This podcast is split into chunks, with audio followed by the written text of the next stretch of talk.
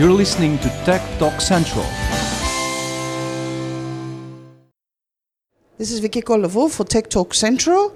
I'm at Mobile World Congress at the pavilion, the, the Sophos uh, pavilion. I'm going to say it Greek. I can't uh, do otherwise. I, I heard that the Americans said Sophos company and they're into security. I've got with me John Shier. He's senior security advisor at this company at Sophos. So welcome. Thank you for the interview. Thank you for having me, Vicky. Okay, so what does Sophos do? Well, we're a world leader in providing security technologies for small to medium businesses uh, in a way that is easy to manage, easy to understand, and just provides far superior security, enterprise grade security to everyone. So, what kind of system, what kind of devices? I, I read you do that same for mobile, for Android, but does that include my computer, the whole system? What? Sure, we protect everything from the network down to the device, and we think it's really important that you cover all aspects of a user's digital life. So when they're on their laptop, for example, we provide technologies to prevent uh, exploits, to prevent ransomware, for, for example. Also, we, pr- we provide technologies to encrypt their data. And while they're on their laptop, they're also on the network. So we provide some security services around all the network pieces that are involved with uh, providing those services to the users, including, like you said, the mobile devices as well. Okay, so hey, are you listening? I want your attention here. So this is about security. So, um, John, I'm going to ask you a question. I want you to tell me a really scary story, something that's really happened to a company or to a user of a mobile that really affected their life, and they should have taken provision, they should have taken measures before they ended up there. Do you have a story for me? Well, you, we often hear of some horror stories in the traditional uh, computing space, right, with, with laptops and with servers, and uh, but I think what we're increasingly seeing now is the tech, the technologies and the techniques that the criminals have been using to infect the traditional platforms have started to migrate over to uh, the mobile devices. So we've actually seen everything that you've seen on a laptop, we've seen examples of on a mobile phone. So we've seen worms, we've seen botnet code, we've seen ransomware, we've seen it all on a mobile phone, which is to say that if you think that that phone in your pocket is just that, just a phone, you're wrong. It's it's a computer that also manages to make phone calls every once in a while. So, ransomware. What's the difference? Isn't that the result that somebody pays up so you can get back your data, or is it different kind of uh, form of attack? Literally technically is it different to somebody putting in there a trojan a worm or anything else? Technically I, I, wouldn't consider it any different really. It's it's a piece of code that you didn't intend to be on your computer. So you didn't give it permission to be there you didn't in most cases didn't install it. Uh, it just ended up there, and then it went and did something else. So in the case of a bot, it might spam people or it might do some you know, distributed distributed denial of service, so DDoS, right? Uh, in the case of uh, other viruses like a banking Trojan, for example, they're going to steal your banking credentials and then attempt to get some money directly out of your bank account. Where ransomware is a little bit different, they hold your files to hostage by encrypting them. And holding on to the decryption key and then asking you for a payment if you want that decryption key back. So effectively, the files that are on your system are no longer accessible to you. They could be anything. They could be videos, they could be pictures, they could be uh, corporate uh, documents, corporate spreadsheets, those kind of user generated content, the stuff that you really care about. And so by locking you out of that that data and to be to be, you know, uh, to be clear, the data is still there. It's on your PC. They haven't taken it away from you. They've just simply locked you out of the data, and then they demand a payment for access back to that data. Okay, um, let's go a bit to mobile. Obviously, it's taking more of our lives. We're using it every single moment. When it comes to computers, we know all these different kinds. I'm not going to mention names of software that once we get a computer, we have to install some form of security. But I never really thought about it when it comes to mobile. My phone, it's an Apple device. Um, I didn't mention it because it's quite closed. I couldn't even know how to install something when it comes to security. But Android is a more open platform. What kind does somebody once they buy an Android phone, do they have to get a software to protect themselves? To be fair to Android, because I think they do get somewhat maligned in, in the media and, and by other vendors, uh, if you're using an Android in the way that was intended, meaning you have the most up to date software, um, that you're getting the, the security updates from both the carrier and the provider of the software, which is Google in this case. Uh, you're getting your applications from the approved store the the official Google Play Store, and you're not engaging in risky behavior, then uh, you're not at any greater risk than let's say somebody who's on an iOS device because uh, you're kind of mirroring that ecosystem. Apple is very closed, and that that fact alone helps them be a little bit more um, a little little bit less. Um, helps them be a little bit less uh, susceptible to maybe getting some bad software on there uh, because they control the hardware, they control the software, and then the ecosystem for apps is very tight as well. So when you compare those two, I'd like to say apple to apple, maybe it's more like an apple to orange. Um, you are then on equal footing. The problem that exists in the Android ecosystem is that it is very broad and wide open, and and it's intended to be so, so that as many people can participate and innovate within that ecosystem.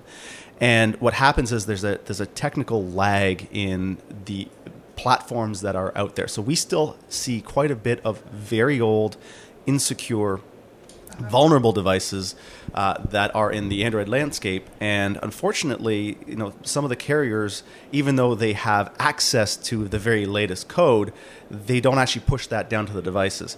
And then if you look at some of the user behavior, Google also allows you to turn off some of the security features. Again, in, in the hopes of, of remaining open, they do allow the control to the user to decide for themselves if they want to turn off things like uh, wh- where you get your applications from and whether they get verified or not. And as people turn those things off, they become less secure and more susceptible to being compromised.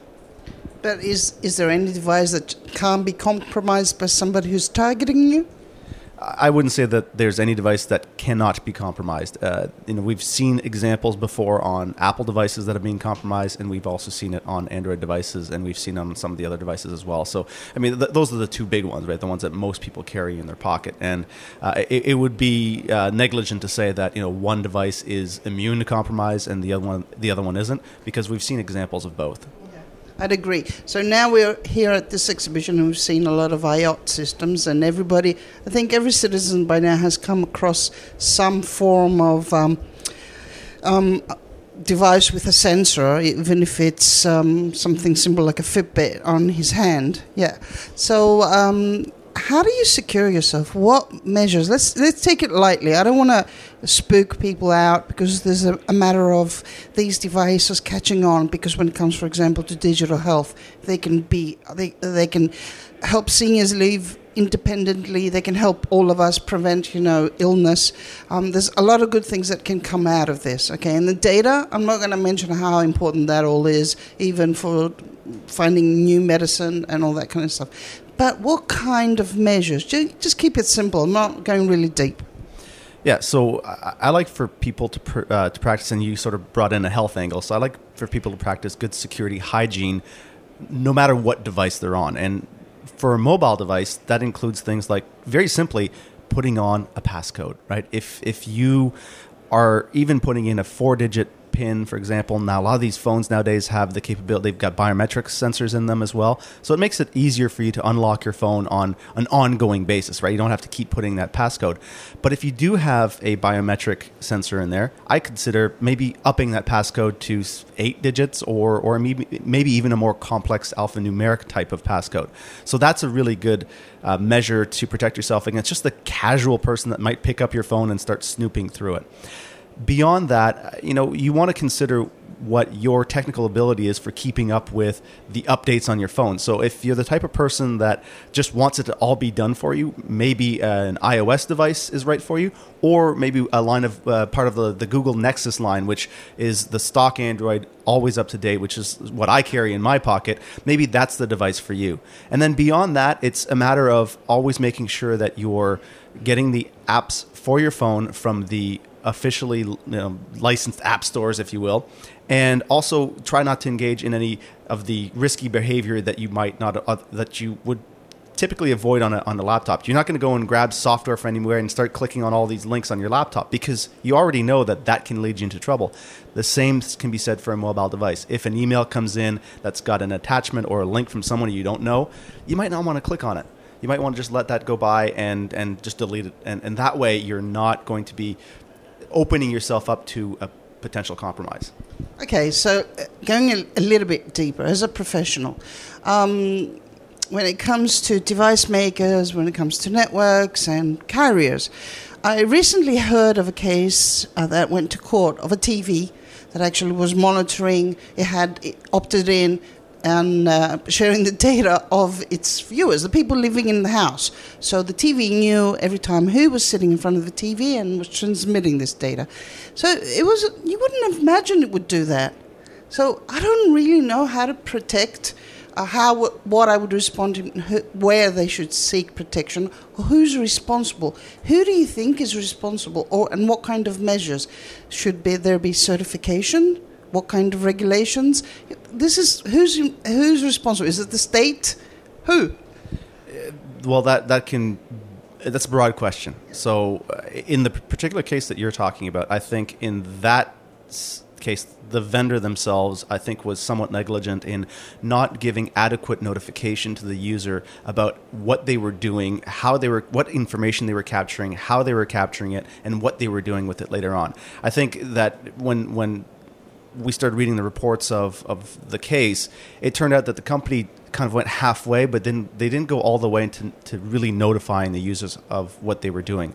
And so I think there's a very big onus on the vendors themselves if you want to capture this information for marketing purposes or for just demographic purposes.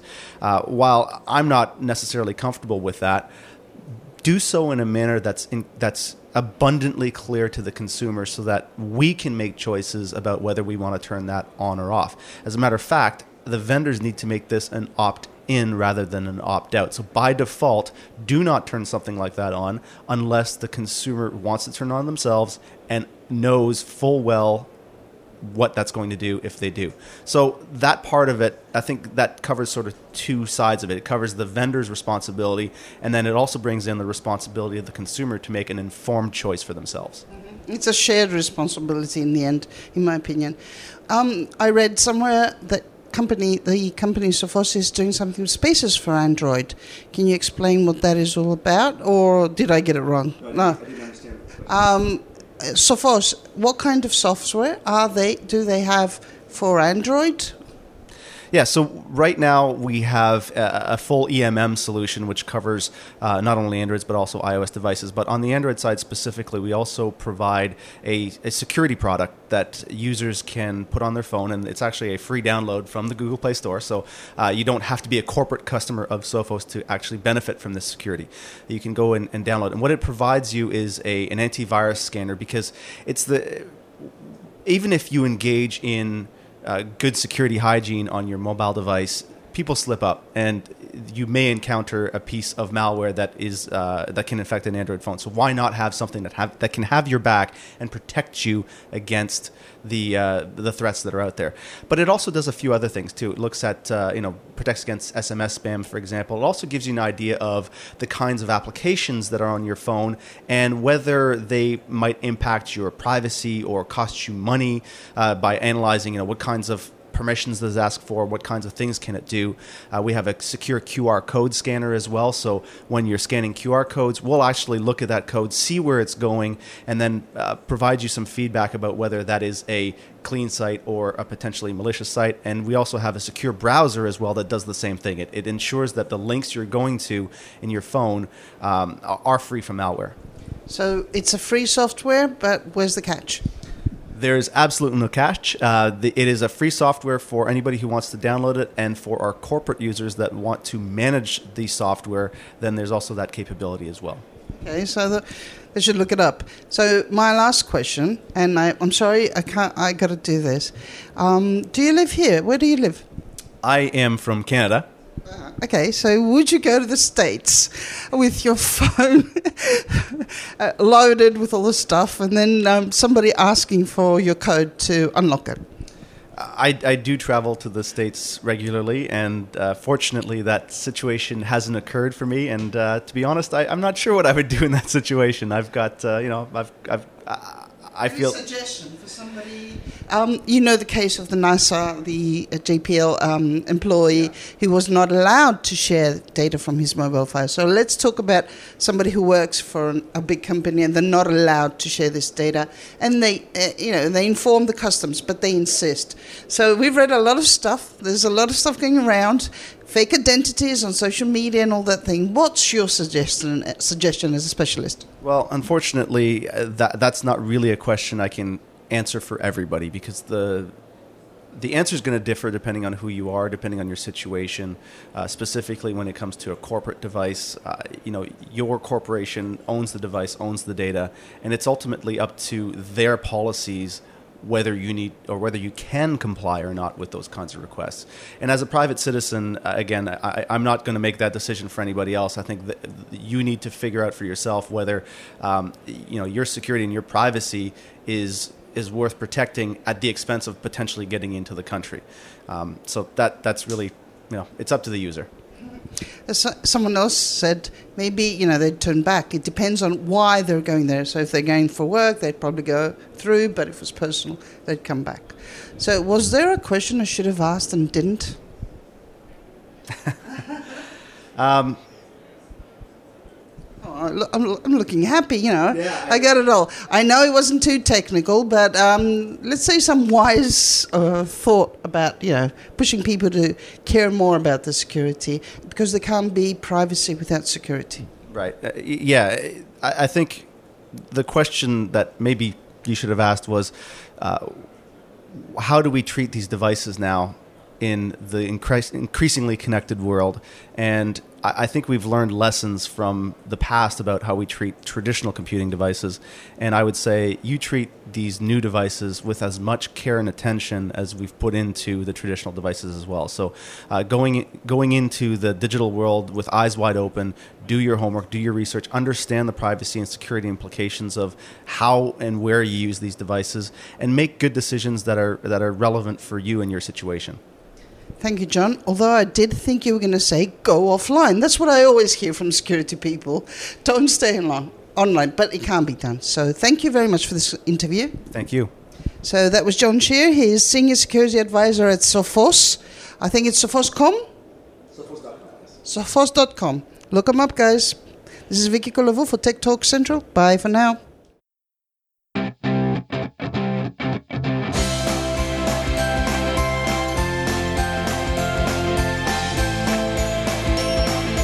You're listening to Tech Talk Central